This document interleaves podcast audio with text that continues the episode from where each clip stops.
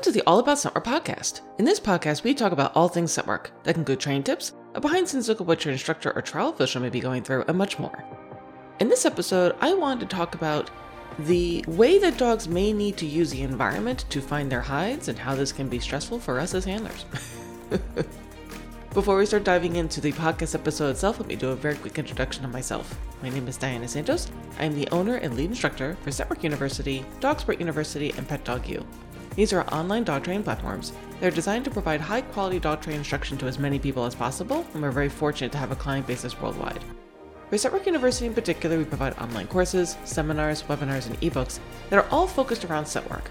So, regardless of where you are in your sniffy journey, we likely have a training solution for you. It means you could be just starting, trying to develop some more advanced skills, getting ready for trial, or you may already be trialing trying to work out some of the kinks, and we probably have something that can help you and your dog succeed in your sniffy journey. So know a little bit more about me, let's dive into the podcast episode itself. So in this episode, I want to talk about the dynamic that can happen during a search that can be rather challenging for handlers to wrap their heads around and can be very stressful. and that's when dogs are investigating the environment, but it's not because they're distracted. It's not because they are giving up on the search. It's not because they found other things. It's because they're actually trying to work out the odor puzzle but we are so focused on we must search here because we cannot experience odor that it just causes us issues. This is particularly true at trial. So let me give you a scenario to start off with. We'll say that your dog is working a container search and there are, you know, either a row, a single row, multiple rows, whatever. There are containers within the space. You know where the containers are. They are visual there for you and your dog. There's nothing else in play. This isn't a container plus something else. It's just containers. So already in our human brain, this should be quote unquote easier because the hide, if you're using target odors, your birch, your anise, your clove, whatever, is within this container, right? Dog, go forth and find the container that has a smelly thing in it. Like it doesn't get much more clear than this. Yet the dog goes into the space and maybe they don't sniff the containers at first. Or maybe they do. Maybe they do one little round, one little pass. And then they're sniffing other things. You know, they're sniffing the wall, or they're sniffing if you have cones in the space. They're sniffing the cones. Or if there's other things that make up the space that the search area is in, they're sniffing those things. And you're like, no, no, no, no, no, stop that. stop doing whatever it is that you're doing. Just sniff the containers. What actually could be happening is that there could be odor flowing from your container to these landmark items, what I'd like to call them, inside of the search area. And the dog is following odor to where it's hitting and interacting with something to then turn around and then get right to source. But because of us, that whole thing is interrupted because we are so focused, you must keep your face smashed onto containers. And that just simply may not be the way that the odor is working. We also, from our movement and the dog's movement, we may be disturbing what the odor is doing. And some of that we can't help, right? We need to be able to follow with our dogs. Our dogs have to go through and sniff all the containers. But all of that is going to be moving and dragging odor and doing all these things. I see this a lot, particularly with containers, where people stress out because their dogs are coming off, quote unquote, coming off the containers in order to really they're working odor. Like if you look at them, they're not distracted, they're not picking up on something else, they're working. And if you just gave them that nanosecond to do that, they'd make a beeline to their odor container. But that's not the way that it's supposed to look to our human eyes. And this can cause a lot of issues and cause a lot of conflict between the dog and the handler. Because again, the dog is the one, first, the one that has the job of finding the odor. The dog is the one that can experience odor.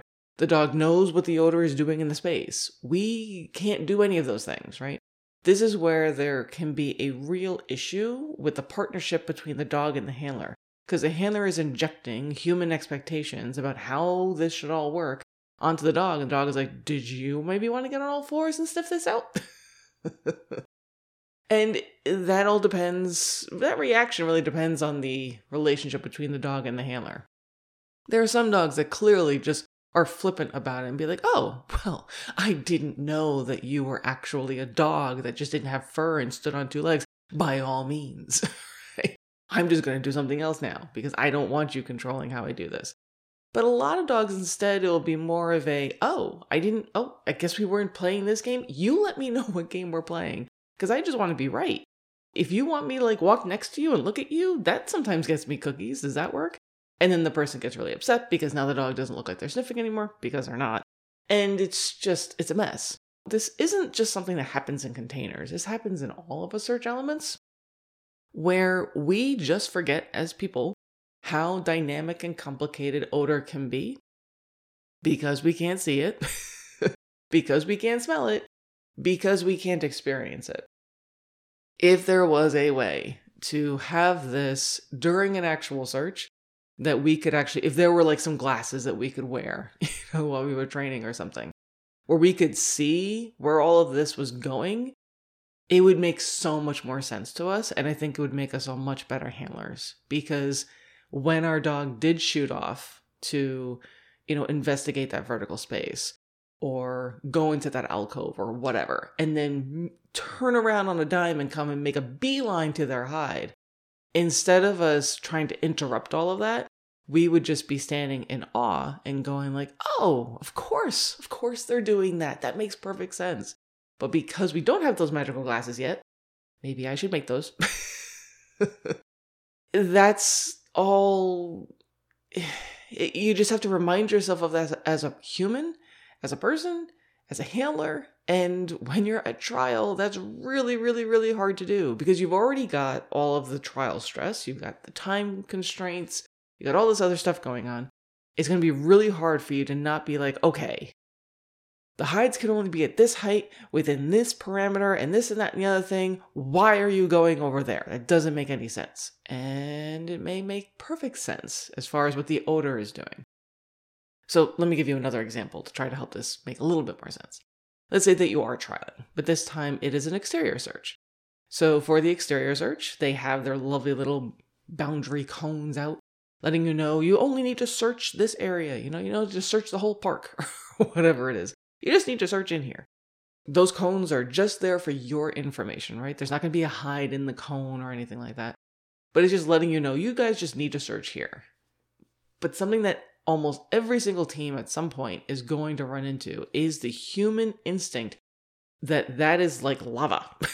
the other side of those cones is like death. We can't possibly cross over those cones. There's lasers and things over there.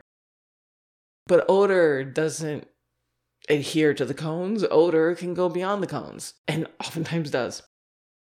So, as a trial official, very early in my career, one of the searches I had set up, it turned out that that's exactly what was happening with the odor. That if you allowed your dog to go, I don't know, not even two or three feet away out of the search area just because of where the wind was going, they could then turn around and make a beeline to this hide. It wasn't even an issue. If you didn't let them do that, it didn't go so well, right? They really struggled. Like, this is the kind of thing that we just have to recognize. And I'm sure people could argue, like, well, you know, as a trial official, you shouldn't be doing that kind of thing. But there's also nature, right? There's going to be things that happen that, even in training, you may have that issue where you may set out a hide and you have your very specific search area but the dog just seems constantly, they're like, I can't seem to figure out how to get back to source. I need to follow this plume a little bit. Would you let me do that? right? It's so inhibiting to the dogs. And if you had just let them cut off on, on off leash and we weren't involved at all, they would be able to figure it out in, you know, five nanoseconds without a problem. But because we're micromanaging with these humans' expectations of how this all will work, as if there's like these glass invisible walls on the other side of those boundary cones keeping all the odor in. It's just not true. We want to remind ourselves of these things. And I think that doing training setups, practice setups with our dogs, and videoing can be very, very, very helpful. Now, there is something to be said for dogs who rely way too much on the environment, where they're constantly going out to see where odor is going to then come back to source. There's extremes to all of these things. And a lot of it is learning and skills and time and miles. Trying to work on efficiency is a perfectly fine thing to do. Vehicles are a really good example of that, where odor is consistently shooting off of the vehicles in all different directions.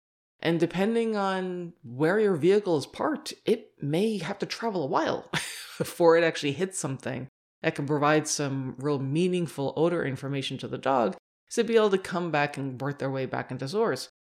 Having setups on vehicles where you have lots of hides and the dog is, you know, incrementally and the dog is able to figure out like oh i can actually stay a little bit closer to the vehicle in order to find where my hides are. The vehicle itself is really productive. I don't need to do this bouncing around thing of trying to figure out landmarks in the environment to get back to source. I think that that's a really great thing to do too. So there is a give and take in all this right?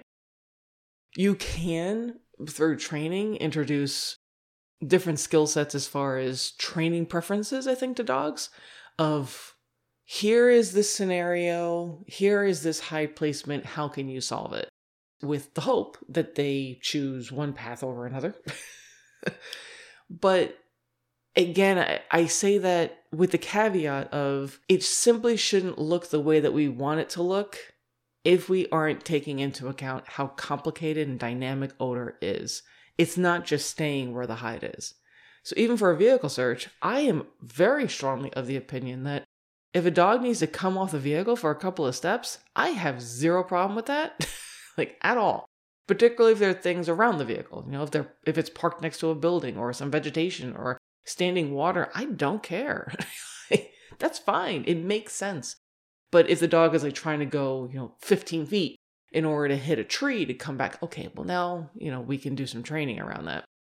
But I wanted to put out this episode because this is a consistent thing that handlers struggle with, and for good reason. There's no reason why we as humans wouldn't think super visual, either with boundary cones, either, you know, the walls of a room, there are containers, there's a vehicle, and to us, I know in training, I place this little metal tin or straw or tube or whatever that has the thing I want my dog to find inside of it. I put it there.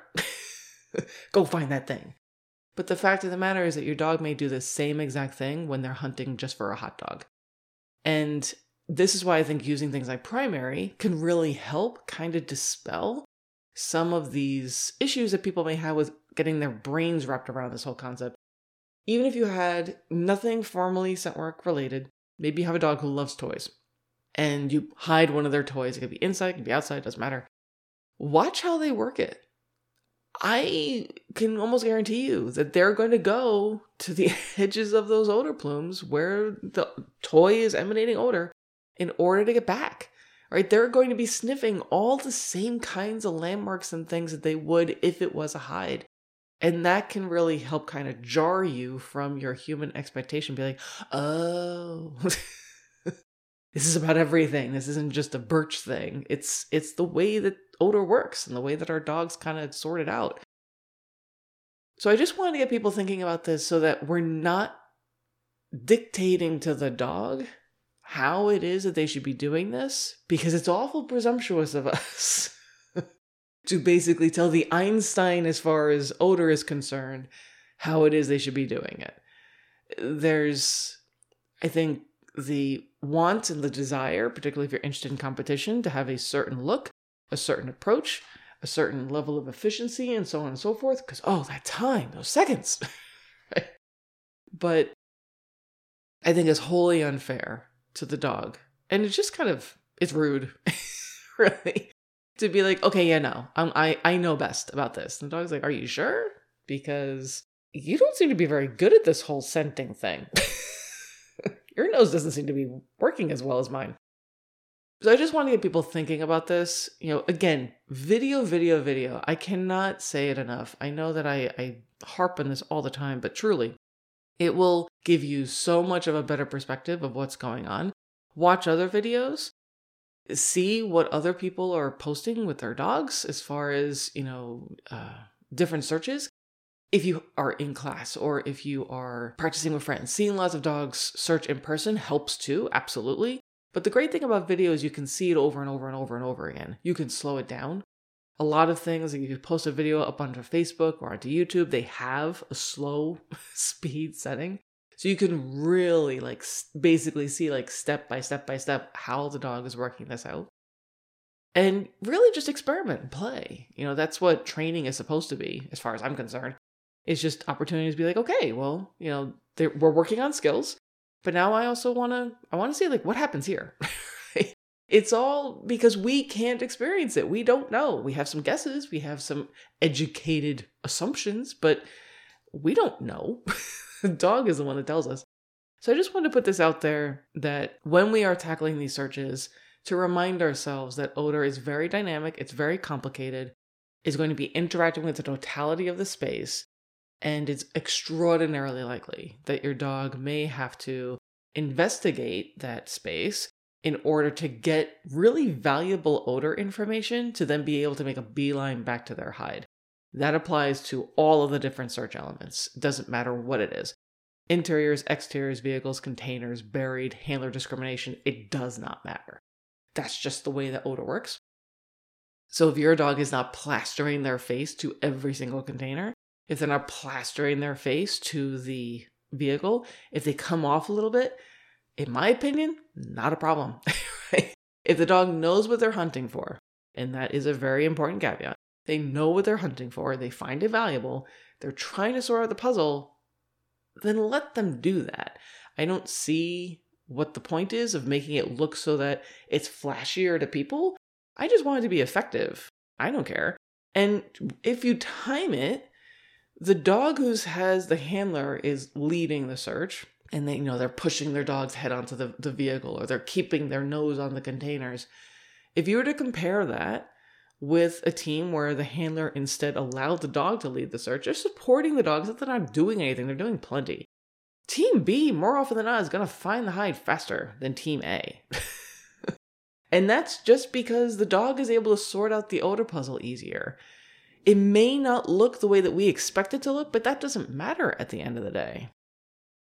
I know that's the case because when I was running my boy Valor, he would have some really amazing timed searches in trials where he would blow everyone away and it wasn't because he was you know doing it the way that anyone expected.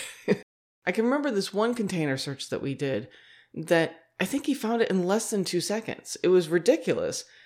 The start line was in a doorway and there were two rows of containers but we were facing the rows at like we were like a container two or something so he had to cross over a row to get to another row of containers. And he just made a beeline to it.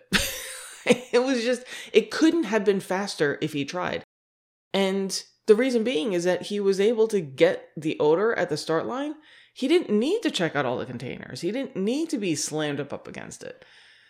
You know, it's so I can appreciate this because I've experienced it on the other side of the leash. Be like, okay, like just trust your. That's what trust your dog. I think really means is that they're the ones that can experience the odor. They're the ones that know how to work all this stuff out. And if we inject ourselves too much with our human expectations about how this is supposed to work or how this is supposed to look, it can really get in their way because it's not the way that odor looks. It's not the way that odor works.